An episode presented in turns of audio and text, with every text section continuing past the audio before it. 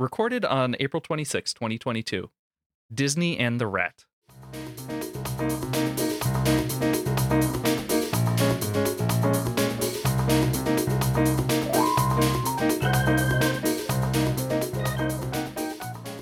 Welcome to the Push Ahead Podcast, the podcast that's all about pushing the political conversation ahead, not pushing back. Hi, I'm Jamie. I'm Shelby. I'm Pamela, and let's introduce our friend. I'm Erin. Hi. And we're here to talk about Disney, Brevard County corruption, and a nifty new candidate. Huzzah. Nifty. I love it. I'll be nifty. yeah. So, yes, our special guest, Erin Dunne, and we are so happy to have you, Erin. Thank you. Long time listener, first time Yeah. I love it. And I'm very excited that I have my flamingo pen Uh-huh. already. so I am maybe officially part of the crew. You're part of the flock. No, what are they The called? flock. The f- Well, the flock, and then if you have a lot of them, it is the flamboyance. flam- Better than what I was going to say. A whole bunch of flockers. I like that one. You can come base the flockers. Uh, Yeah, I'm ready for it. yeah. But first, we need to talk about the elephant in the room. there's so much this week that just Oh, it, made me giggle. it has been a week.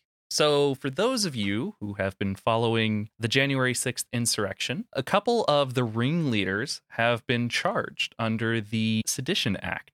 Cawthorn of lingerie fame. That's Yeah, I Madison loved that. Yeah, I'm not. Madison Cawthorn. Um, Madison Cawthorn. Yes, I'm not angry that he's in lingerie. I'm angry he's in Congress. yeah. Yep. I'd far rather he be in Oh, lingerie than in Congress. And today he just got busted for trying to carry a loaded gun onto a plane. Really? Really? You don't get arrested. You just get it taken away, though, right? Depending on how you respond gun? to it. Yeah. So Cawthorn, the judge ruled that the act passed by Congress, Forgiveness Act after the Civil War, which was written in past tense, applied to all future acts of sedition and insurrection. And not one legal expert worth their salt has come out and said that this is a fair verdict. So the appeals court is actually fast tracking his appeal. Which verdict? There was a group who has been going around and charging in administrative courts to get the folks to not be able to run or be on the ballot. And so these aren't criminal courts, these are barely civil courts. I think they're Does this exist in every state? I now know what you're saying, Lee, that Marjorie Taylor Greene, because I know in Georgia, but I don't think it exists here that we can do that. It's different. okay. Yeah, it, it's it is state to state because per the Constitution, states get to say what happened. But the question is, will they be admitted if they're elected in? But they're pulling that forward as well. So Marjorie Taylor Greene on Friday had to go in front of the stand, showed herself to what mere months after claiming that Biden was senile and didn't have a working memory. Yeah. I don't remember. Yeah, I don't remember I that. I don't recall that. I don't remember. Actually, I don't remember. Yeah. So, did you or did you not call so and so a traitor? And it's like, uh, no, I don't. I don't recall that. And then they play a video, and it's like, was that you? It appears to be. Do you recall? I don't know.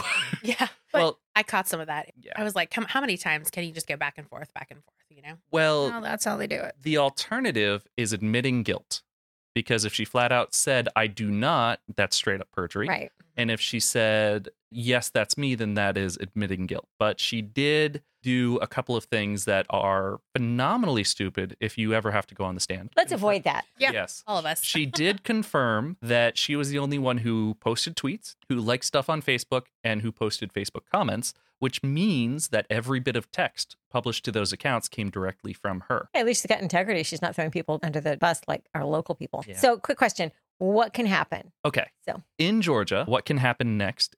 We're recording on Tuesday. So this week, the judge said, Get me your briefs. And that's where they're going to argue law and he'll review Not your those. lingerie. Not your, your legal briefs. And he'll pass his recommendation on to Raffensperger, the Georgia Secretary of State, who is a Republican who will either decide to strike Marjorie Taylor Greene's name from the primary and have her not be the nomination, or ignore it because he's a Republican. Well, he's a Republican with ethics because didn't he also say no, no to Uncle Donald? Like, Yes. I will not overturn the, the election results. Now, if that happens, can she run as a write in? This isn't saying that she can't run in the primaries. That would be the immediate impact. This is saying that she can't run at all. If she did try to get in as an independent, probably the same thing would happen. So, where is Cawthorn? Because that's what we started with. Where Cawthorn does he is live? in North Carolina. and they have the same thing. that you can do Similar, that? They're Yes. trying, and the elections board flat out told him, "We have the right to refuse you." So then the lawsuit happened. So the Sedition Act, back to how this whole conversation started, covers these mm-hmm. lawsuits. Yeah. After the Civil War, a whole bunch of bad blood, they said, We don't want these Confederates taking over our government. So, in order to keep them out of the legal process, they were essentially kept out via the 14th Amendment that said no sedition. And then after that, they were on good behavior for a while. Johnson stepped in after Lincoln and did his thing. And after Reconstruction has been, he said, Okay, the South did their thing, so let's forgive them and let them back in. And now we're here. Yeah, Andrew Johnson is the whole problem. Under Lincoln was the 40 acres and a mule, and Johnson said hell no to it and allowed the KKK to spin up. I think so often political people do what they think is going to build bridges. And we're seeing it again today, although we're finally tired of building the bridges. But we see people that they think they're going to build bridges, they think they're going to do something good, and it just it doesn't. Um, Reconstruction was a horrible time in the South, but it you know, watering it down didn't make it any better. So the last court case that I like is the attorney general asked the New York courts to fine Trump $10,000 a day in contempt and it went into law yesterday. into effect yeah and so i was listening to an, another podcast today and they were talking about that people that work in the trump organization are talking about like employees have had to give back gifts or pay for gifts that they thought they were receiving from their boss because $10000 a day i don't care who you are that adds up Yep. we'll see i mean he hasn't paid any of it yet No. No. And it is possible that he might actually get out of all of it if his lawyers can come up with a comprehensive list of places that they searched for documents and what the results were. Because the Trump lawyers essentially said, no, we're not going to produce anything because we didn't find it. And so in the court of law, if you find nothing, they want the repeatable steps to find nothing. They want to know how you found nothing. They won't just take you at your word. Well, and they shouldn't. I mean, they shouldn't take anybody with the name Trump in their payroll at their word. So we will never really know for sure. Is this what you're saying? Because like Trump's lawyers could just lie, or is there also a quality check in there that people can go back in there and see? So it's tricky. They need to be like super comprehensive. And what documents are they trying to get? Tax. yeah, Okay, this is the New York tax. This is the New York case. Okay. And so in this case, the main thing is that the people who sign the document and submit the document and say, we did a really good job, we did it to the best of our abilities. And if it was found to not be to the best of their abilities and they were lying, these people could lose their legal licenses, they could be sanctioned. So they are like lawyers get paid a lot of money because if they mess up big enough, they could lose their livelihood. So it's bigger than reputation. It's bigger than getting fired. You can lose your ability to There's a really law. good chance that if the guy doesn't have ten thousand dollars a day to pay his uh, his contempt fees, he probably doesn't have enough money to buy off lawyers' entire futures. right. I mean, he's already shown that as soon as a lawyer stops working for free, he distances Yeah. himself from them. Yeah. Every time he goes shopping for lawyers, it's always funny because it always makes the news because it's never just Trump walks into a lawyer's office and hires a lawyer. It's always he gets shuffled around entire cities. Nobody wants to work for free except Rudy Giuliani. Who, another elephant on the room, uh, was on Masked Singer. Yeah, they talked about this Stop in it, for February real? Yeah, um, when it when it happened, Yeah. like when they were taping it, but then the episode finally aired. Oh, Yeah. obviously I don't watch the Got show. it. And like it aired with him, haven't and the judges walked. One of the the judges, judges walked walked off the And soundstage. I- yes, I did hear about that. and John, But I thought it showed then. It didn't show then. The guy from the, The Hangover? uh, that- no, the guy Yep. from he's not the guy from the original American Idol. No, he's actually the actor. That actor is the judge on. Okay, He, he's a doctor. didn't see that coming. He, he was a doctor who uh, then Yes. took up comedy. He's still a. But how's he a still judge doctor. in a singing competition? I don't Okay, know. we're getting into the weeds. So the premise of this is that stars walk out wearing Mm-hmm. complete insane costumes. Do they actually sing or are they lip syncing? yes, The- So Rudy Giuliani actually sang? Not very well. Yeah. okay, because you saw it. I watched a clip of him. And then do the judges have to guess who it is? yeah, normally, but if you're the worst singer of the night, They you have you. to unmask yourself. So he was the worst singer of the night Yep. and took his mask off and they were out.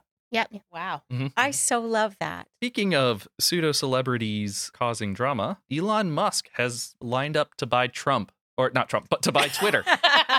Trumper. Yeah. So And I'm going to tell you, until I see otherwise, I just really couldn't. Everybody's like waiting for everybody to have a come apart about this happening. I'm like, I'll see what he does. If he breaks Twitter, I'm out. If he doesn't break Twitter, I'll stay. I just literally could not care less about the fact that a toddler with bazillion dollars wanted to buy a social media company, Well, the other except you could have used that money to maybe help Ukraine. He went to the WHO and said, if it's six billion dollars to cure Show me the World plan. Hunger- yes. So the Okay. the thing was that it wasn't an actual plan to actually end world hunger. It was just a plan to feed a lot of people, which granted you can do with 6 billion dollars, but Which is You know- still less than he spent I to know, buy a freaking social media site. seven right? times more than he spent. and we need to stop saying, "Oh yeah, no, we can't tax unrealized gains. All their money's tied up in stock." What do you think he bought Twitter with? Yeah. Stock. He found that money in the couch cushions, Jamie. Yeah. Come on. No. Yes, he can buy Twitter, but he can't pay taxes. He's stony broke. There's no money to do anything except buy other major He has really big couch cushions. But you said I would care if Sam brought Trump. Mm-hmm. Yeah, because Trump uses that platform to communicate with the MAGAs. I mean, he's using. I'd rather he use that one than one I can't have access to, like his their other private ones. The problem is that there's always the radicalization factor. Right, and I get that. He's I always- totally get that. He's he's always going to find ways to talk to his devoted base. I feel like if it's on Twitter, they're also being exposed to another point of view, Not as opposed to. Trump Twitter. the algorithm will put you into a vicious cycle Yeah. and then it's very easy to fall into an echo chamber. So we've gotten all of the elephants out of the room and it's time for the Disney Yeah. versus DeSantis. A few weeks ago, when Disney did finally come out and say they were stopping the Okay, I really feel like we need to do a disclaimer. This is the world's biggest Disney fan. You know, in NPR, whenever they have, whenever they do a story on one of their financial supporters, they say full disclosure, blah blah blah. So full disclosure, Disney is not one of our supporters, No. but Shelby has supported them over the years. Okay. we are willing to take your money, Disney. But they Let could me be. just say that I am so torn with all of this okay. because yes, I made the personal decision that Mm. Disney did not need my money right now because of their policies and uh, basically abusing pass holders. So I gave all that up. Then they came out and said that they will try and do whatever it takes to overturn the Don't Say Gay bill. And I said, I'm like, well, let's see what Ron DeSantis does because he's a vindictive little rat. And someone's like, oh no, Disney owns Florida. blah, blah, blah, blah, blah, blah, blah. So come now, they made the the rush decision without any planning whatsoever to take down the special agreement with Reedy Creek. Well, and and here's I think they did think it through. I'm going to push back on that to anybody. It's just like almost every other law they passed this year, they passed them knowing they would be sued. Because what they did by dissolving that special tax district is illegal. Yeah. Because you have to have agreement of I think 65% of the landowners and the people that own the land of Disney is Disney. They did not have a vote.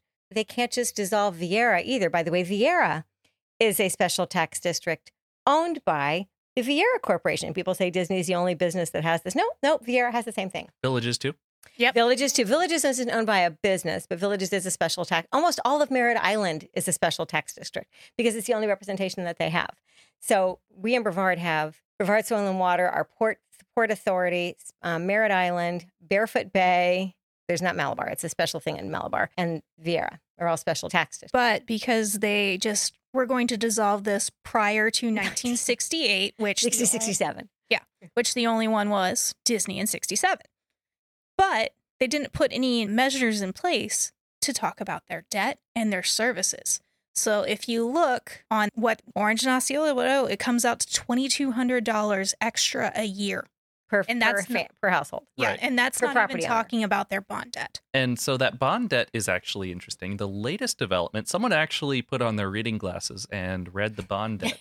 and unlike the Yahoos up in Tallahassee, in the law that created the Reedy Creek District, Florida said that Reedy Creek has the ability to issue bonds, issue debt, sell bonds to investors to raise money. That's where that $1 billion in debt come from. But the thing is that the bonds that were issued all say that the state of Florida shall not alter or limit the ability for the bonds to be repaid. And bonds that were issued in 2018 aren't eligible to be repaid until 2029, which means that they have standing to sue to say you can't r- dissolve the Reedy Creek Improvement District until 2019. But they can't dissolve it anyway because payment. they don't work that way. They just it's not they Yeah. can't dissolve they're this just district. they're just reactionary. and is people what they're well doing. they're actually not even they know this. Yeah.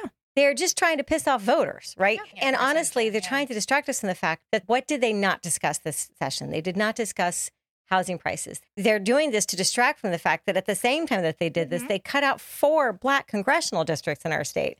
That They we now have less minority representation than we've ever had. It's a non thing that they're trying to make a thing so Yeah. that they can win the culture wars. Misdirection. And uh, Reedy Creek, you know, people say, you know, Disney hasn't paid taxes. Reedy Creek taxes themselves. And that's how they pay for Mhm. the roads on Disney Yep. property, which are better maintained than any roads in Orange County. yes. They they create their own electricity. They have their own fire department, their own police department. And if they were to actually legally dissolve this district, Orange and Osceola counties not only would incur all that extra debt, they would now have to support Disney with fire support, police support, roads and construction that they don't pay for now. Yeah. Mhm. It's like, you know, that the interchange, to bring it into a Brevard conversation, the interchange at Wickham and 95 that was beautifully done. I mean, we never had a huge traffic tie up when it was done. It was so well done. And that was paid for by Viera. Viera Company, Viera Corporation. So it's like they also they maintain the roads because they're on their property. Yep. But yes, at the same time, they did the congressional map where Tallahassee, which is solid blue, and the surrounding counties are solid blue. They disrupted all of it to make all of North Florida red. Well, yeah, worse than that, they they dissolved it, and by dissolving that, they got rid of, like I said, four Yeah. majority black district Yep. districts. They also voted to create election And those maps won't hold either. Oh, I they will. saw every that. single bit of it is going to be Mhm. in court. Which let me think. Who pays those? You know, when when a government goes to court, it's not like for free because you own the court. It's like, Yeah. Yeah. hey, you're on gratis. No, we the taxpayers will pay for this malfeasance that these people practiced their entire legislative session. Well, but here's the thing that worries me League of Women Voters sued in 2010 over the districts. They won that lawsuit. oh, it won't be till after the election. Nothing ever happened. It won't be till after the elections, regardless. No, but they won the lawsuit and said, hey, you need to redo these districts. And the legislator said, make me. I think they did redraw those districts. Mm-mm. Okay. Yeah. So what? We're operating on the 2000 map. No, we're operating on 2010. But it was League of women voters successfully sued. Okay. Um, and there there are several lawsuits about this redistricting plan. Is it again? And the difference is now the entire country is watching Florida with a microscope. Yeah, I need the federal government to come in and enforce the 14th Amendment and the parts of the Voting Rights Act that did not get turned over by the Supreme Court. I do have a question. Yeah. You may know it. The article that I read today was about Randy Fine being the mouthpiece for anti Disney. Has he given up his annual passes yet? So I don't know that, but can we di- digress for a moment? He was on a cruise last week, right before the special session. And as far as I know, every single one of Randy's cruises that he has ever taken in the past were Disney cruises. So he got off a Disney boat, went to Tallahassee, and said, Disney is a guest in our state. Just your reminder. Well, hypocrisy is his favorite thing. Yes, I Hypocrisy know. is a virtue to these people. Yeah. It is a display of power. So, Erin, do you know anything about this whole Disney debacle? Have you been following it at all? I mean, I know you're- you have a a few things bit. going on, like you're running for office. Yeah, that's that's happening. Yeah, I've been following it back and forth, and I was following him for a while as far as pay for Disney employees and how low it was and how they were dealing with all that. But yeah, this this whole new thing with It's so funny. Reedy Creek and yeah, there's just there's just a lot of Disney drama. And why did this happen, by the way? This happened because Because they said they were going to stop making political donations to anybody, by the way. They Right. donate to Democrats as well. They, the majority of their donations went to a um, America First PAC, but they do donate to Democrats as well. They said they're stopping all political donations and they said they were going to do what they could to get the Don't Say Gay bill overturned. That was it. Wasn't like they said Ron DeSantis is a demon. Yeah. We can all say that. A couple years ago, uh, there was back when DeSantis was about to pass another bill. Disney did a massive round of campaign contributions, and Disney got their carve out. So that just goes to show that DeSantis's loyalty only lasts as long as your wallet's open. Yeah. It's closed, Well, retaliation. he didn't threaten this until they pulled their money first. And then when they had to come back again to make a stronger statement, that's when DeSantis got pissed. When they said, we will fight to get this law overturned. That's when he's like, okay, you cannot cross me, Disney. I am the god of Florida. Hear me roar. Okay, now we're segueing into Brevard. So Jennifer called me midweek and she said, I'm so excited. She wanted to do this last year. She said, I got invited to participate in this fundraiser for Special Olympics. It's called Cops on the Coop. And they quote unquote arrest you and put you on the roof of Chick fil A and you have to raise bail money. She said, I really wanted to do it last year anyway, but Katie didn't tell any about it. Sorry, but that's what she said. And she said, I'm going to do it. Do you, you think you think it's a terrible idea, don't you? I'm like, no, I think it's a great idea. It's going to be so much fun. And we both said it has nothing to do with Randy. He's not even going to be part of the conversation. Nothing at all to do with him. She wasn't doing it to make you know whatever. She did use the hashtag Bail Jenkins, which, if you want to think it, is kind of a play on his hashtag Jail Jenkins, which he wanted to have her arrested because she voted for a mask mandate. Yeah, that kind of confusion makes sense if you I can't read. I mean, yeah. So, but she never mentioned him at all. She didn't even say, My detractors finally get what they wanted. She didn't say anything. She just said, Help me bail out. And the goal was $500. She said, I'm going to raise a thousand. So she went and had a great photo shoot. She posted it on Thursday or Friday, a week before the event. And I was on my way to Atlanta. So next thing we know, John Ditmore, the city councilman in West Melbourne, posted on Facebook. And by the way, people were commenting and they were like, oh, this is great. You're making something fun out of this. You're what a great sport. They were reading into it what was happening. But nobody, still nobody said Randy's name. Not to mention One person said in a comment, Oh, here comes Randy Fine. It's going to be all over the national media. He's going to call in Ashley Moody now. And so Jennifer laughed at that comment, which was a pretty funny comment, right? It was obvious. It was Yeah. funny. I'm Uh, Jamie. Jamie was like seg- nodding. seg- segue, uh, by the way, um, hirandy.net. Yes. yes. Please Oh, send all of your that friends there. so much. Please. Yeah, Please, yeah. please, Everybody go check out hirandy.net. Anyway, this timeline. So John Ditmore posts on Facebook a screenshot of her post and a screenshot of that comment and a screenshot of the fact that Jennifer was one of the many people that laughed at it. And he said, We are uninviting Jennifer Jenkins. She does not represent West Melbourne. She's mocking Randy Fine and Ashley Moody. And she didn't even mention them, right? We saw this post and we're like, What the heck? You didn't even mention Randy Fine. And we knew Randy was on a cruise. Okay. This all ties in. So turns out that Randy Fine, because Jennifer's like, something caused this, like something created this. So she did a public records request, and I did a public records request of communications between Randy Fine and John Ditmore. Now, Randy Fine does this all over the place, holds our local cities and municipalities hostage for everything. But he normally does it with a phone call Mm. or a personal visit. But he was on a cruise. So he had sent a text to John Ditmore saying, You have put your funding at risk. There was a, a flood mitigation funding special as well of about almost half a million dollars that West Melbourne desperately needed for their most underprivileged parts of their community. Like 450 homes or something. Yeah, yeah, it was huge. And uh, and he said, You put this on the veto list and your Special Olympics funding, meaning he was going to call DeSantis his buddy and say, veto this special funding that's on your desk. And this, Ronnie would have totally done that because he doesn't give a crap about Oh yeah, Brevard County. yeah. Ron DeSantis hates kids. And, and he doesn't care about Brevard County. Be like, whatever you say, Randy, whatever. Just- I, I won't sign the thing. I'll veto it. So basically, you have Jenkins reaching out via police department because you know we're so anti-police, going for their fundraiser to help with the Special Olympics, and Randy Fine has an Yep. issue with. And she had talked to the, the policeman first because he's like, Are you sure you want to do this? And she said, Heck yeah, I'm going to lean into it. It's going to be fun. We're going to raise a lot of money. And Ditmore tries backing out of it. He's like, you know, tries to talk about changing the subject. And Randy comes back and says, No, seriously, you put your funding at risk. And texted the mayor saying the same thing, Hal Rose, saying allowing Jenkins to participate. You didn't allow me, you didn't invite me. Honor me, honor me is actually the word he used. And the police department just had they sent this invitation to all the school board members, including Matt Susin, who said he never got it, but I saw that email too. Anyway, it's all in text now. And then he told Ditmore, this is according to Ditmore. This I don't have a I don't have a public record for this, but I do have that John Ditmore told the Florida Today, confirmed with Florida Today, that he that Randy told him to not turn over the public records because when he got off the boat, John said, "Hey, by the way, we've got this public records request off the Disney boat. By the way, we've got this. I mean, all this is all tying together so beautifully, right? We've got this public records request from Jennifer Jenkins and the chair of the Brevard Dems. I'm gonna have to turn it over because their city attorney's like super by the book." And uh, Randy told him not to turn over the records and to fire the city attorney who told him that he had to turn over the public records. Now, Florida's sunshine law means I can request that. Mhm. But federal law, you don't get to destroy public records. No.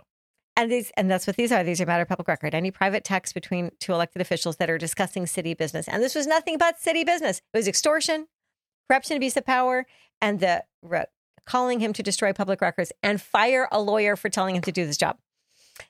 So that he- was what I was doing in Atlanta. And that's why I was like so trying not to tell. I wanted to tell everybody. And I just waited until I had my public records in hand. Were you up there with your grandkids? I was. Yeah, it was great. Um, and this was all happening at the same time. The event was great. Jennifer raised almost $3,100.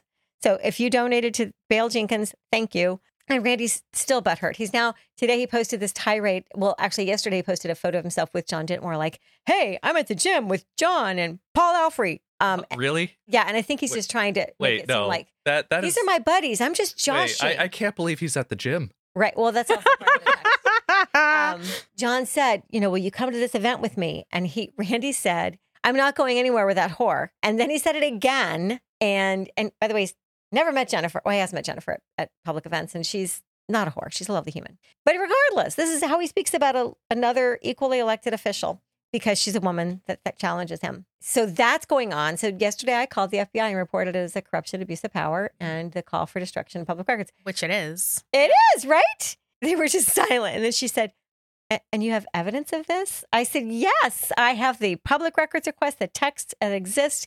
Write him. I, ha- I don't have evidence of him telling them to destroy public records, but I'm quite sure that John- John Ditmore would, because he's He- confirmed it with the newspaper, he, He- would he's, confirm it. he's gone on public record. Yeah. And he would confirm it to the FBI because he's a black and white Yeah. law and order type guy. Uh, Because the thing is that if he says, yes, Randy told me this, I mean, granted, you know, political retributions, but uh, the no legal retributions, because he didn't do anything wrong in this case.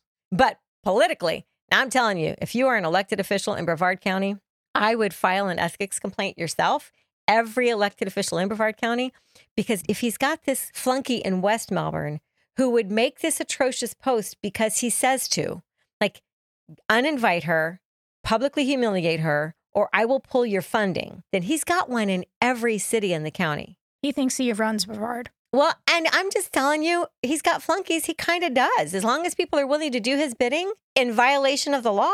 So I need elected Democrats, elected Republicans. I need everybody in Brevard County to say enough is enough. This is the guy who says he's on a war against corruption. This is the most blatant evidence of corruption I've personally been a part of in my entire life. It's gross. I'm sickened. And he should never have the opportunity to run for office again. And honestly, John Ditmore is up for reelection this fall. And if you're listening to this, and I, I try not to trash my opponents, but John Ditmore was willing to do what he did in response to that request. Your city deserves better, West Melbourne. So while we're talking about Brevard and talking about Jennifer Jenkins, people running for office, I want to introduce you to my friend, Erin Dunne. So, Hi. hi, I'm Erin. enjoying this so far over here, Pam. I I will say take credit because I get to take credit for a little bit longer for this rock star. I take absolutely no credit for her being a rock star. I just take credit for it knowing it when I see it. So we met at a school board meeting and you gave public comment. Mhm. I think it was the masks were still the no no was- was it masks or was it LGBTQ oh, kids? I'm not sure which one we met at. One of the many culture war issues that are. By the way, while we're talking about Disney, I just want to know while while they're trying to burn Disney down, that's not helping you pay your rent. That's not helping you with your homeowner's insurance. That's not filling your potholes. That's just filling Ron DeSantis's presidential coffers. Anyway, saw you at that thing, and I thought, I love this the passion. I have a, a discernment for talent, for just great people. And I said, Erin, I want you to run for school board. Do you remember what you said to me? I said no yes, that is exactly for what you said. approximately five months. yeah. Yeah, I was in the meeting where you were still on the edge. Yeah, because I didn't go to to be, you know, completely honest, I didn't go to any of those meetings thinking that running for school board was something I was going to do. Like I just went because number 1, I was upset with how our LGBTQ students were being treated. And I knew that there were protesters coming out against them at a school board meeting. So I brought my sign and I stood right between the protesters and the kids because that was just wasn't okay with me. And that's why I went and that's why I spoke. And then, yeah, and then the, in the fall, you know, with masks, the Delta variant was coming back out. And kind of like you've said before, Pam, like we need a mask mandate when it's necessary. When numbers are high, you know, COVID's spreading around. And then when it's not, you take them off and live your life. So, anyways, yeah. So somebody, I think it was Families for Safe Schools, you know, somebody posted something and said, we really need some people to run for school board. And I, I think I posted something like, I might consider that one day. Legitimately thinking when I was like 70 and retired, like maybe I could give back to my community by running for office and running for school board. And so, yeah. And to be honest with you, I just kind of, you know, waited to see if there was somebody else who would step up because I had done some research on my opponents and didn't- think any of them were qualified to sit on our school. And then or was in any other elected office. True. Yeah. Then it was winter break, you know, and I did a little more research on them and I looked more into the, you know, the roles of the school board, reading everything down from the state and finding out the responsibilities. And You met with Jennifer too, didn't you? yeah, I talked to her at some point. And asked. Cheryl McDougall, and just to get some information. And even in January, I talked to Dr. Mullins just to say what what can we do as a school board? You know, one of the things I talked to him about was teacher pay. And I said, what can a school board do when we're dealing with such lack of funding from the state? Of course, teachers deserve more money. How do we make that happen? Is there a place for our district school board to advocate at the state level? And so before I ever decided to run, I just tried to reach out to as many people as possible. to make Um, sure that if you won, you could actually do what you wanted to do. Yeah. Because people think that school board is in full control of these issues. And the reality is the funding comes from the state and it comes with strings attached for almost all of it. And I know that was a big part for you. And so when he said, I, I remember you and I had this conversation. He's like, well, you know, it is what it is. And you're like, I think we can be, I think we can be fighting for more. I think we can do a little bit. I just, yeah, I just thought that we have to, right? We have to. What's your background? What's my background? I have been a public school elementary music teacher for 13 years. Started down in Fort Pierce in St. Lucie County. And then I moved, we moved up to Brevard. My husband had like a job offer up here. And so he was a band director for a while also. So he still works in uh, Brevard Public Schools. And then I worked, yeah, up in Port St. John at Atlantis Elementary for six years and Manatee and Viera for five years. And so I've been One of my favorite stories is because I know you work really hard to include all students and, and you teach music, but this is, I know you would view this in every area of education. You'd want to make sure every student has an opportunity to participate fully in their own experience. Sure. And so you teach music I do. and you know where I'm going with this. I have no idea. You taught a deaf student To play the violin to play the well. violin. Yeah. and you know and to sing you know because deaf doesn't necessarily mean 100% deaf you know we have students with different levels of hearing ability and So there's hearing impaired and there's uh, yeah yep so i worked at atlantis elementary where we were like the center for deaf education in the north area of the county oh yeah we bonded over that because you know sign Yes! language I know you know sign- asl and so yeah so i was bragging about It's one, one of, of the like, many things we bonded party over. talents. You know how you have like those random talents that you like bring to a party when you're having a good time, and mine is that I can conduct and sign songs at the same time. Oh, nice. Um, I cannot conduct. I can only sign. well, I'll teach you. I can do jingle bells. I can do all sorts of things. So, honestly, one of the reasons I stepped up was because I just thought that all students needed to be accepted in our schools for who they are, and all teachers needed to feel respected. And that's my end game. I mean, that's where I am. And I didn't know, you know, whether it's because of their race, because of their socioeconomic status, because of their sexual orientation. I just thought it was important that our school board is standing up for all of our kids and all of our teachers. So, talking about teachers, you're a teacher and Shelby's a teacher. Yep. How many years did you guys go to school to become teachers? Four. So, four full years of university. You might have compressed it, right? But you have a four year degree. A four year degree, yes, Yes. a bachelor's degree. so, a four year bachelor's degree. And then you have to get certified by the state. So Yeah. after you graduate. And I by took the way, the I took the long route of I was a political science major. Right. They can Oh, teach history. I took the additional education classes on top of my degree. so you could be certified to, be teach certified. history and be a, a teacher. Yes. So that, and then certification means you have to take a, a test through the state. A, Mhm. prof- a and- professional test. Yep. And that costs money. yep. Who pays for that? We do. Yep. So the teacher pays for the certification. Yep. I don't think people realize all this stuff, which is where I'm going. Oh, and in my day, the test was $75 per. Now I hear it's in the range of $200 per. So you graduate from college with a little bit of student debt, and now you have to pay two hundred dollars to get your certification. And and you could teach in a, maybe a charter school if you were not no, you- certified. actually, no, you can teach with a certificate of You're just an out of eligibility certi- if a school will take you on. You then have a year to two years to fulfill your requirements, and then you are professionally certified. but there are are there not charter schools that you don't ever have to be certified to teach? Oh yeah, and private schools you don't have to be certified to teach? no, So the public school teachers, where they make bank, um, especially seasoned teachers, they've had to go regular, an entire bachelor's degree, if not more, pay for their certification, enter their renewals of that certification as well. Yes. And so these are professionals like a CPA. They have that. That's what the certification exam is. The CPA versus an accountant is Mhm. they've taken a certification exam. Teachers are certified professionals and have to continue that certification. And, and so what you're saying, because I, I know you talk a lot about students, but you did also mention teachers, that teachers deserve to be treated with the respect of a professional that they've earned. I don't think we would treat any other profession the way we do doctors. You, I mean, teachers, you wouldn't go into a doctor's office and say, you all, I need to look at all the literature in your doctor's office and you should not be presenting that literature. You know, and I Oh my have God, I shouldn't spent have given them any ideas. Mm-hmm. Well, I mean, it's happening, Pam. Like I've spent the last couple months just talking to teachers in all subjects at all levels. And that's the issue right now is their professionalism is being undermined. They're Yes. being they have to teach to the test, which has been happening for years. But now things are happening like they have to teach to the strictest curriculum. They can't bring current events into their classroom, even history teachers, because they're not part of the pre-programmed curriculum. And so I posted it somewhere like the magic of teaching, you know, the creativity of teaching. One of the reasons I didn't become a like middle school band director, which I thought about for a while, is because I thought I would be bored doing the same thing like year after year. I wanted to teach elementary music because of the freedom and the flexibility and the creativity. I had a you'll like this. I had a vokalele group one year because they sang and they played ukuleles. We called ourselves the vocaleles. And we played at Ranjan and it was amazing.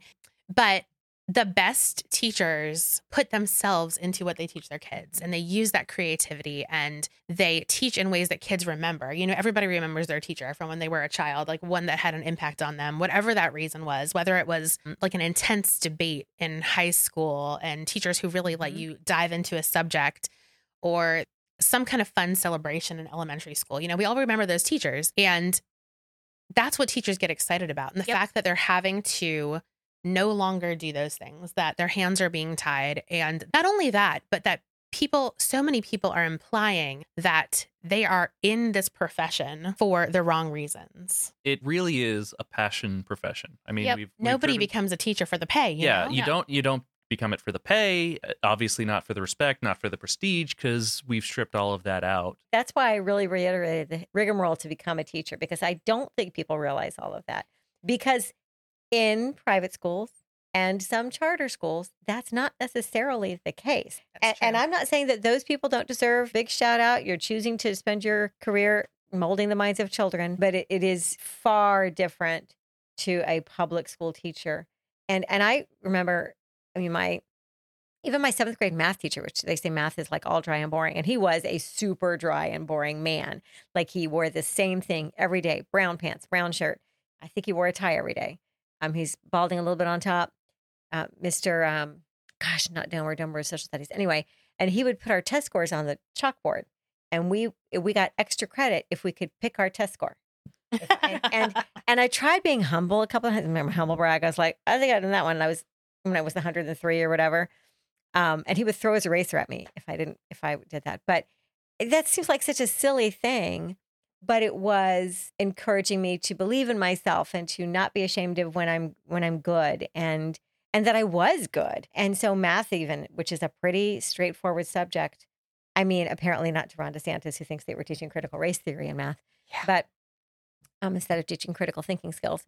But those teachers and my English teacher, eighth grade English teacher, who came to my high school graduation and gave me a graduation gift that I still have, a necklace. She was so precious to me because I had a lot of tumult in my adolescence, and those those teachers were the ones that we never discussed it, but I knew I could, and that they would hear me. And and my daughter's a, a teacher.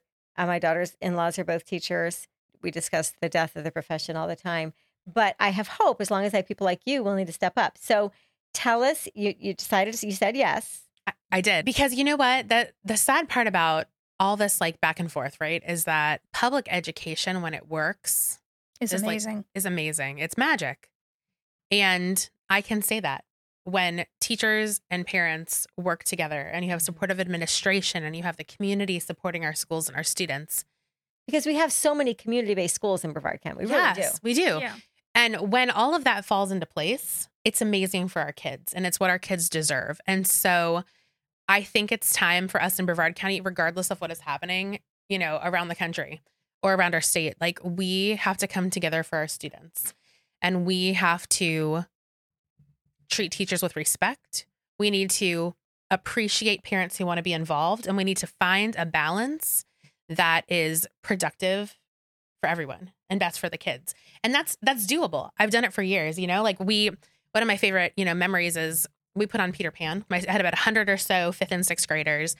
Huge show. After school, I'd have teachers and parents running choreography and running lines and singing and all that kind of fun stuff. And the night of the show, you know, with 100 kids, we had, we, you know, these teachers had lent their classrooms to be dressing rooms. And we had a business donate clothing racks so we could hang costumes. And I had parents doing makeup and hair. We had pizzas donated from one of our business partners from the schools for dinner for all the kids that night. And then we had our administration doing tickets and letting people in. And I had teachers backstage running the show. And at the end of the night, you know, I literally just stood back and it was like magic. The kids, with the help of that whole group, just they were the stars. I know one of the biggest challenges in Brevard Public Schools is our equity gap, and our- Absolutely. our learning gap. And what I hear you saying is, and a lot of that's because the students that are underperforming are in communities that don't understand the value of their schools because they're working for jobs. I think And- some of them understand the value, but I just think that they are so busy surviving.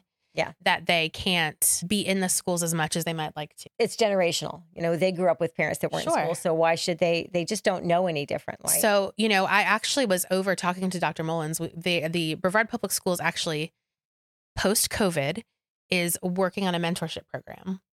I had a local community member in Cocoa who actually challenged me to reach out to the Divine Nine, the Black fraternities and sororities, and I have the number. I'm ready, probably ready to call tomorrow um, of one of the leaders of one of the fraternities, and to talk about bringing that community into the schools in Cocoa, where many of them live. And another thing, you know, is uh, my campaign manager actually, Rochelle. Her son goes to school in Viera, and for years she has volunteered in Cocoa at Endeavor Elementary because her son's school had more than enough help. And so, one of the things we were talking about with as far as mentorship in the district was how can we bring people who have enough? How can we bring families who have that privilege or community members who want to help to the schools that need it the most? They need, you know, our resources. But I also hear you saying, rather than just swooping in from outside, I hear you saying you you will find a way to meet the parents in those communities where they are and help them see how they can be involved. Like you didn't do Peter Pan with Viera parents in Atlantis, right? You did it with though or wherever you did it. You did it with the parents in that school. I had Peter Pan. I did at Manatee and Viera. Manatee, Okay, so it was But then in Port St. John, I did a bunch of shows there, and then my first school was in Fort Pierce. so you you know I I would I and I'm just excited hearing Yeah, this. Like yeah. you're you're willing to meet teachers where they are. I imagine you would go to their jobs, uh, parents. I mean, to help them figure out how they can be more involved in there because that's the only way we're going to break this, right? Is by Yeah. teaching parents as well as students how they can be. And it's not this parental right stuff. It's not your right to take a book off a library shelf. It's reaching out to parents to show them how they can really truly affect their kids' education by being in the classroom, by being supportive. And that's exciting And to hear. one of the things that's cool is, you know, Endeavor Elementary has become this community school. I'm actually going there on Friday to hear a little bit more about the programs that they have going on there. But one of the really neat things is they have brought in so many services for families that are based at the school. Yeah. And that allows families to come in and to get to know the school staff and to get help with what they need so they can be more involved. And my thought is, why do we school becomes have the that- hub of the community. Yes, and why do we only have it in one school? I, I'm sure there's oh, reasons, no. you know, but but there are so many places that could benefit from that. We have it at at my kids' school too. Do you really? Yeah, there was plenty of uh, food pantry things going on at Thanksgiving and Christmas. That's great. I was getting my kid out from school for a doctor's appointment or something, and people were coming in and they were walking out with the turkey. Yeah. But like if you're in a community, if you don't have health insurance, which a lot of these, Right. again, that equity gap, those don't necessarily have insurance because they're working three part time jobs to try to maybe keep up with the rent. Right. They need their health care somewhere. And you're saying that the school's providing that. And I'm like, So my kid teaches at Surfside in Satellite. Oh, and yeah. It is the ultimate community school. Of course, it's Satellite Beach, right? And there's not a bus. Every student walks to school. Like it's that, it's literally today. Wicked Pineapple was there with their food truck. The high school came and sang with the co- elementary school. Yeah. See, that's where I get upset when people say that school should just be, you know, math and reading and get it done. Like there's a big push right now. Go back to the basics. Our schools do so much for so many kids. and always have. So if you want to go back to the roots of our schools, they that's what they were initially. Schools were when immigrant families, let's say way back in public school was first becoming available widely available, those families didn't know who else to talk to. They only knew their teachers. So they would go to the teacher and say, How do I get this fixed? So yeah, let's go back to those basics. I like that. Let's- Can idea. just go back to the 90s? Uh, No, I love the 18s. 90s. Oh, yeah. And I used to volunteer. My kids went to satellite. I used to volunteer in Cocoa High, quote unquote, through junior achievement, but I always did my own thing. As the teacher, and I had this agreement. I talked about time management. So that's exciting. So you decided to run because you knew you could create those more community. I know that's been your thing all along is building relationships with businesses. Yeah, and you know, like I I understand that on the school board you are a representative. And so it's been really important to me to talk to people. Like Shelby, you know, is talking about her experience in the schools and, you know, I already my son too, Shelby. Not a fan. But as a representative, I'm working right now on getting together a listening tour because I need to hear, you know, as an elementary music teacher, I don't understand what high school teachers are dealing with. You know, we've had discussions about cell phones in high um you know but we've we've talked to people are asking what do you think about cell phones in high school i said i'm going to go to the high school teachers and see what they think about cell Right. phones in high school Because your opinion doesn't matter. no it, no the high school teachers do and the students you know so we'll have discussions about that and the administrators and what kind of issues they cause you know are you know and so um, this past week, I have three media, four media specialists actually that I've worked with in Brevard County over the years. I sent them a text about, you know, different about book bans and how are you guys feeling about your libraries and media, that this and that. And they said, can we just like meet in person? So we spent three and a half hours at Pizza Gallery the other night having dinner and just hashing it out about our media centers and the processes in place. And, you know, I have plans to do that with everybody I can reach out to. I met with my friend who's a school social worker for about two hours last week. One positive thing that came out of that is, you know, Brevard County about four or five years ago only had eight social workers, Mhm. eight school based social workers. Now we're up to, I think, 35 That's- plus so eight at the district. districts. Part of that came from your predecessor. That was her push. She was a social worker. Cheryl McDougall. Yeah. Yeah. That was a big push for her was to make sure that we were properly staffing our students with everything, not just the math. and Yeah. reading. Um, Again- she's chosen. So, Sher- your Erin's running for school board district two, Yes, ma'am. currently served by my friend Cheryl McDougall, and Cheryl McDougall chose not to run again. So we knew this was happening, which is part of why I, I asked Aaron to run. And I'm going to tell you what I'm affirmed every time I talk to you with that with that request because when I school board especially, if people come to me and they say I want to run for school board because I want to run for something, so it might as well be school board. I'm like, well, you go have fun with that. When somebody comes to me and says, I want to run for school board because I want to run for school board, I just think that's such a special, unique place that it's kind of like the passion profession of teaching.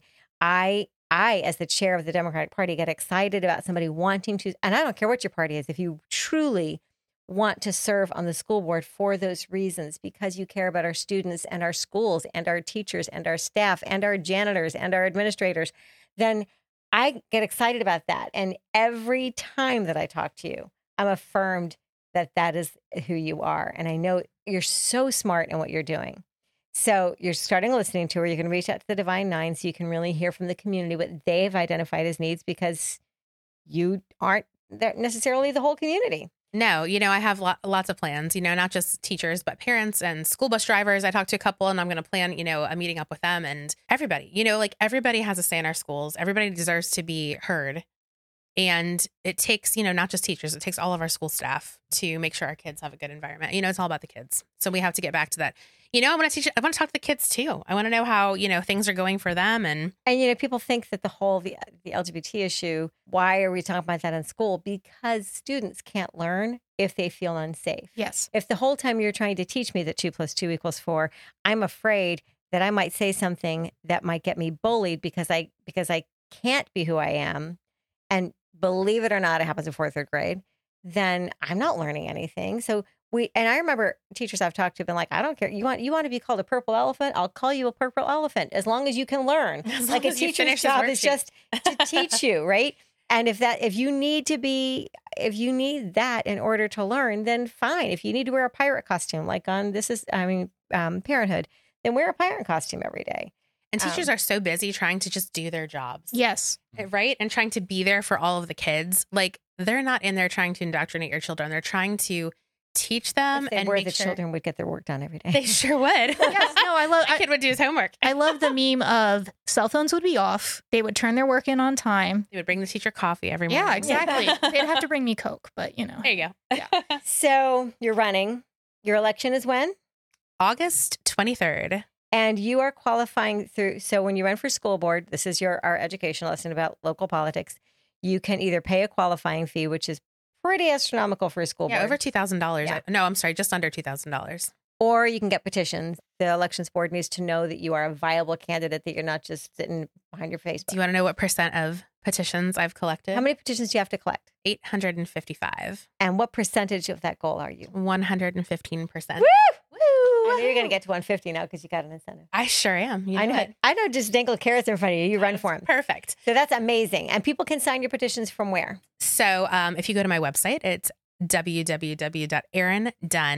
D-U-N-N-E, the number four, but no number sign, schools.com. So erindunneforschools.com. Um, if you click get involved, we have our petition right there.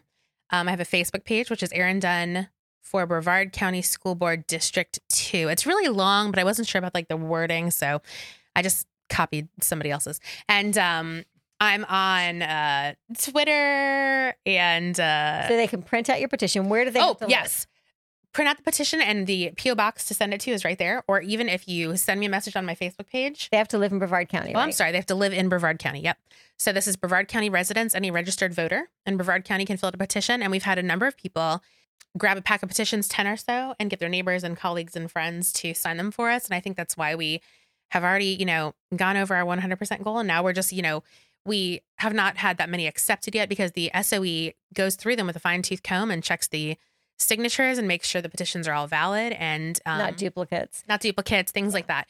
So we have to go over 100% to make sure that we hit that 100% mark. So we're still going. 15. And I will tell you, I confirmed with the SOE today that yeah, if it if you have because it says as printed on your voter registration card. I'm like, I don't remember. I registered to vote a year or two ago, and so it does my middle name in there. It doesn't matter. Yeah, a lot of people the are first like, name I and last know. name. As long as the first Okay. name and last name are on there, they they Oh, that's good to it out. know. Yeah, I confirmed that in writing with the SOE's office today. They're they really are good. They want to run a clean Mm-hmm. election and they do a pretty good job. So you are over your minimum goal, but you still have another. How many more do you, that you want to get? oh, uh, you know what? I'm just going to keep going until May 16th. So at least 400 more. Sure. Yes. Okay, there's my goal. Absolutely. So you need 400 more petitions by May 16th. You got it. So you can turn them into the supervisor of elections office Yep. and, and meet your qualifying. At that point, you can get more support from the party. Um, we have to wait till qualifying to make sure that nobody, you know, we're not playing favorites. Um, we are playing favorites right now because it's you and three people that do not deserve to serve on the school board. Um, and we won't even, I'll be the favorite. you are the Sounds favorite. good to me. Yeah. and so once that happens, then we go into high gear with your race.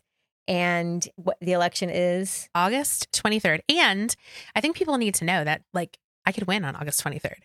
You will win on August 23rd. I mean, that's my plan. so, school board is one of those weird elections that it's a primary, but it's not a partisan primary. School board and Palm Bay both have primary elections in August. And in Palm Bay's situation, um, they only have this race in August if they have at least three candidates. School board always happens in August. If there's only two candidates, like is happening in District 5, and we'll have that candidate on soon, then whoever wins that election wins. That's how Jennifer Jenkins was elected District in one August also? 2020. District 1 has three now. That's three. Okay. So you've got like a hundred, so which is fine. Let's It's like them a party in detail. and it's hysterical because this is a, a Democratic podcast, and I'll tell you that all three of them are trying to outright each other, which is like totally fine with me. Spend split those votes, and uh, as long as on August twenty third, of all the people that vote, you have fifty percent of those votes. So if plus one. 3,000 people vote, you get 1,501. Then you are elected. You don't get sworn in until November, so you just get to sit around and twiddle your thumbs for a while. So our job is going right now. We are working to get mail ballots in the hands of voters in your district and in District Five. Um, right now, we're talking to New Democrats, and then we're going to talk to Democrats whose ballots expired. Because people, if you're listening to this, you may not know your mail ballot might have expired because the state did some crazy. I mean, you know, we were hel- helping people check that um, when we were collecting petitions at libraries and things like that. And some people were just shocked. Yeah. That, yeah, things like that happened.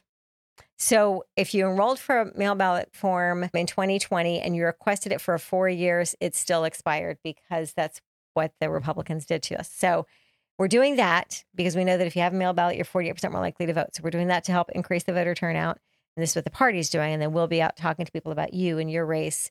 And then we'll be reminding people to vote. And we're talking about that this weekend. So What else do you need from the community listening? First off, I want to say I know this is a Democratic podcast, but I think it's important that people know that when we're on the school board, you know, we represent all the families.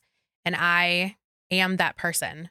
I'm not running Absolutely. to represent Democratic families. I'm running to represent all of our kids. I We've under- talked about this as an all partisan race. It is. And I understand that. And that's what I'm there for. You know, I never taught in the classroom only certain people's children. You know, they're all important. so and I'll tell you, as the Democratic Party chair, if Rick Lacey reaches out to you and wants to talk to you and support you, I will give you my gold star to do that. I don't know who he is, but I'll He's take the his chair support. of the Republican Party. Thank you, Rick. Come on out. And um, you want to knock doors with me? That'd be great. Um, I don't see it happening, but if he does, but I do know it's an all partisan conversation. I am willing to reach public across the aisle. Yeah. um, so what else do I need? Honestly, donations would be fantastic because you know, Misty Belford was at an event that I was at last Friday. We were at an event for the right to clean water up in Titusville. She's a school board candidate for District 1. She is. And we got to speak, and, and I was actually kind of excited because they said, come up and say something about the fact that you're running for school board and tie it to we're, we're doing clean water and the environment. And so I got to just sit and think about, like, what can I do as a school board candidate to make sure our kids get to experience nature and understand our issues with the lagoon and things like that. So it was just really fun. It was a really great, great event to see. Really cool to see what our community was doing. So one of the things she said was, we have a machine working against us right now. There is a huge And not we as Democrats. Misty's not No. a Democrat. She's a nonpartisan that we're supporting. We have a machine running against public schools. we, we have a machine running against public schools and that machine comes with a lot of money and so those of us like myself who have just been teachers for years and have, are not coming at this from you know A a, position with a of wealth. political agenda oh, yeah we're not you know those of us coming at this from we want to help schools we want public education to be there and stay there for all of our students we could really use your support because like i told somebody if I don't win a school board race because of issues or because I'm not the right candidate, you know, that's one thing. But if I lose a school board race because other people are throwing money at my opponents and financially, you know, I don't have the resources that I need, then that's not okay with me. So um, I have had some amazing people step up to help me in, in all sorts of really cool ways. But finances, uh, yeah, donations would be amazing. I have an Act Blue set up. If you go back to my website and check it out, I could really appreciate your support. And anything, $5 a month. Absolutely. You know, yeah, those recurring donations are amazing. Yeah. Yeah, because then they're also committed to you. So any donation, and that's at Erin, E R I N, Dunne, D U N N E, the number four, schools, Erin Dunne for schools. Dot com. Dot com. Yep. And this, that's the, one of the first things people can And as we- as we- anywhere in the country. Yes. And as we get closer to the election, we're going to be knocking lots of doors. We just are because that's what we are going to do. One of the things we're going to do is set up weekends for different local organizations. So if you have an organization that you think is aligned with what I'm trying to do in public schools and supports public education, reach out because I know that we've already been talking to a couple local organizations and we're starting to form a schedule.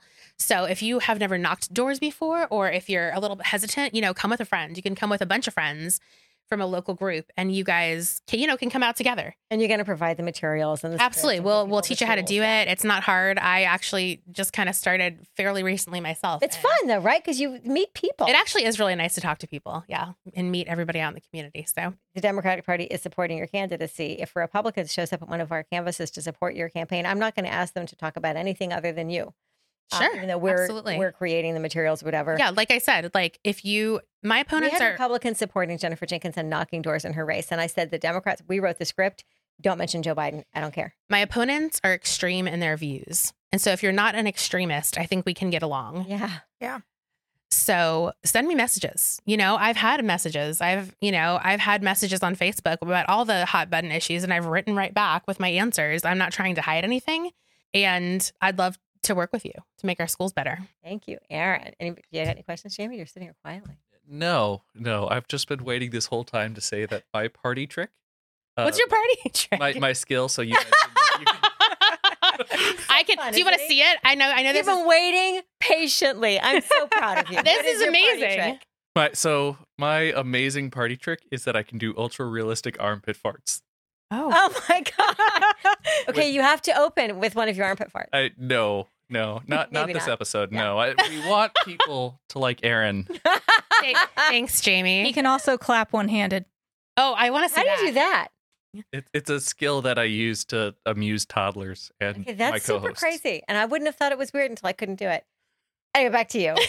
Thank you for being I'm our so guest. excited you were waiting this whole time. to I know. do that. Well, Welcome to my life. This is like the most entertaining thing in my life. I life. love every it. two weeks, like, I also entertaining. want to say that in order to help Erin and everybody in our school board, vote Democratic because we might actually get the change that we need at Education Commissioner. it is i will tell you having witnessed this for the last however long since i've been aware of school board issues it is very challenging serving on a school board with uh, corcoran as the education commissioner so when we get a democratic governor your life will be much simpler that Um, sounds have amazing. a governor that supports public education We might actually have someone who's worked in education Yeah. As our Education Commissioner. there you go. Yeah. So we have coming up we have our monthly democratic executive committee meeting is next wednesday this wednesday at 7 o'clock at the county commission chambers in Viera government building c. And you can contact me with any questions about that at hello at brevarddems.org also we have our big blue bash and erin's going to be there you can I come meet erin and her campaign manager who is really great like so much fun you'll love her and that is may 21st I also at- heard a rumor that these three podcasters are going to be. yeah all three yes. Push Ahead's going to That's why there. I'm going. I kind of have to be there. um, and that's going to be at the Space Coast Convention Center on May 21st. Get your tickets today. It is the hottest ticket in town. There'll be cool silent auctions. And if you own a business and you'd like to donate to our silent auction or put an ad in our program, we can make that happen as well. And you've got canvases coming up this weekend or next weekend. We just had two. We just did the last two weekends. Yeah, a bunch of other stuff coming up. Okay. Sunday, I don't know. we- So check out her when- This website. goes out Friday. Yeah, Friday. Friday. So Sunday is the Brevard Say Gay rally. And that's being sponsored by Families for Safe School. Space Coast Pride, PFLAG, a bunch of other organizations. I think it's four organizations. Yeah. Yep. And that is Sunday from 3 to 5 p.m. at Front Street Park. And there's going to be a march across There's the going to be a rally, and then uh, following the rally, we have there's some speakers, some students are speaking. This is about the kids. this is Yes. a this is a rally in support of LGBTQ students and their families, I should Yeah. say. Yep. So it's three to five. So you meet at three o'clock in the park and listen to some great speakers, especially some kids, and then walk the bridge. Get your steps in. Mhm. So Make sure you know Brevard County knows that we uh, make sure the kids know that, that Brevard County supports them. Erin, thank you for being here today. Is Thank there anything else that you want to share with anybody? I am I'm excited to be on this podcast I love it, guys. And I have my flamingo pen that you talked about, Shelby, on another episode, and I I just think it's great. I think it's so great to hear your voices coming out of Brevard County. So I'm excited to be supporting you. It's so, so proud to be affiliated with a candidate with such clear vision and hard work ethic as well, all in one great thing. Thank you. Mm. Thank you.